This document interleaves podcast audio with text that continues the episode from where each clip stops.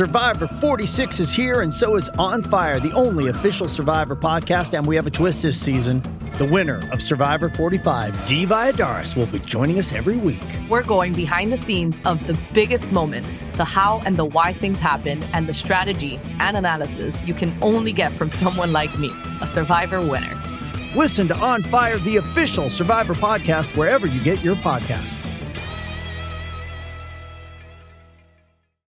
Rangers and the Mariners in the long awaited season and team debut for Tyson Ross.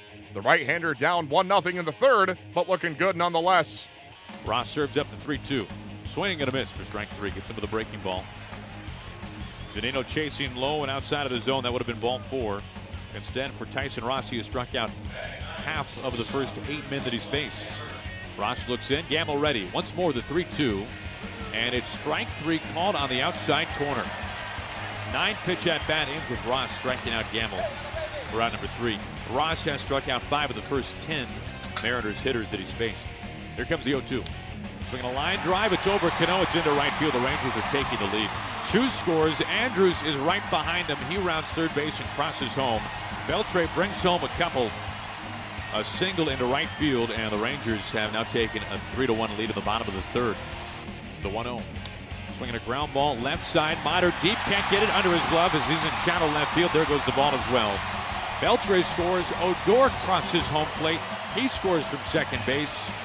Two more runs in for the Rangers. They have scored all five here in the bottom of the third inning. They lead it 5 to 1. Here comes the 0 1. Swinging, it's pulled on the ground to Odor, off to his left a couple of steps. Bobbles regains, throws a short distance onto first. Napoli is there. Cano is out number two. And any hopes of a double play erased on two bobbles by Rougned Odor. That is it for Ross. Effective in his Rangers debut as he goes five and two thirds and allows only two hits, a run, and responsible for Nelson Cruz at first. And Ross will likely get a nice ovation here. Two outs and two on. And the pitch to Gomez. Swings and he lifts this out to left center field. Dyson is chugging after it, looking up, and this is over the wall for a home run. First pitch, Gomez deep, activated from the disabled list today. It comes with two outs and two men aboard, and the Rangers, if they had not already, have really opened this one up. It's now 10 to 2, Texas. Rangers demolish the Mariners 10 4. A victorious season and Rangers debut for Tyson Ross as he pitches into the sixth inning, giving up two runs. Kyle Seager 0 for 4. That snaps his hitting streak against the Rangers at a dozen games. It was a night to forget for the Mariners and especially for starter James Paxton. He was roughed up early by the Ranger bats as Seattle suffered a 10 4 setback at Globe Life Park in Arlington. Here is Seattle skipper Scott Servais sharing his thoughts on the setback. He just doesn't have any rhythm at all.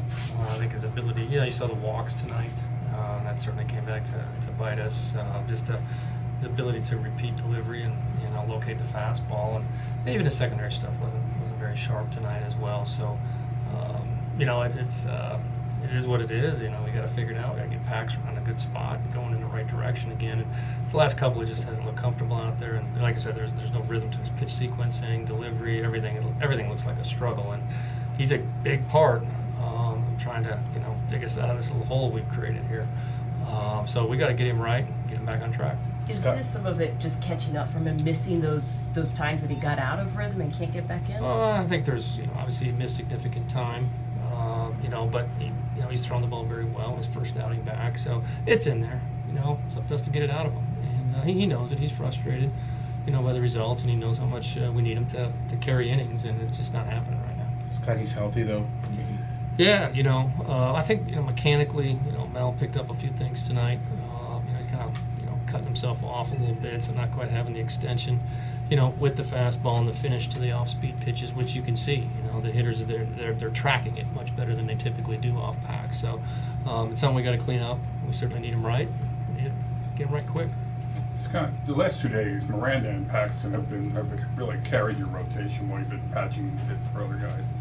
Those, when those two guys give it up, that puts you in a It does, yeah. Spot. No, no doubt. It does put us in a tough spot. We have been trying to hold it together with, with glue and everything else uh, around here. But, uh, uh, you know, you kind of rely on those guys to get you deep in games. Uh, it allows you to give your, your bullpen and your long guys a break, um, you know, and kind of regroup and regather. And, you know, uh, our guys are excited to play behind them because they have been pretty consistent. It just, you know, the last couple nights uh, have been rough.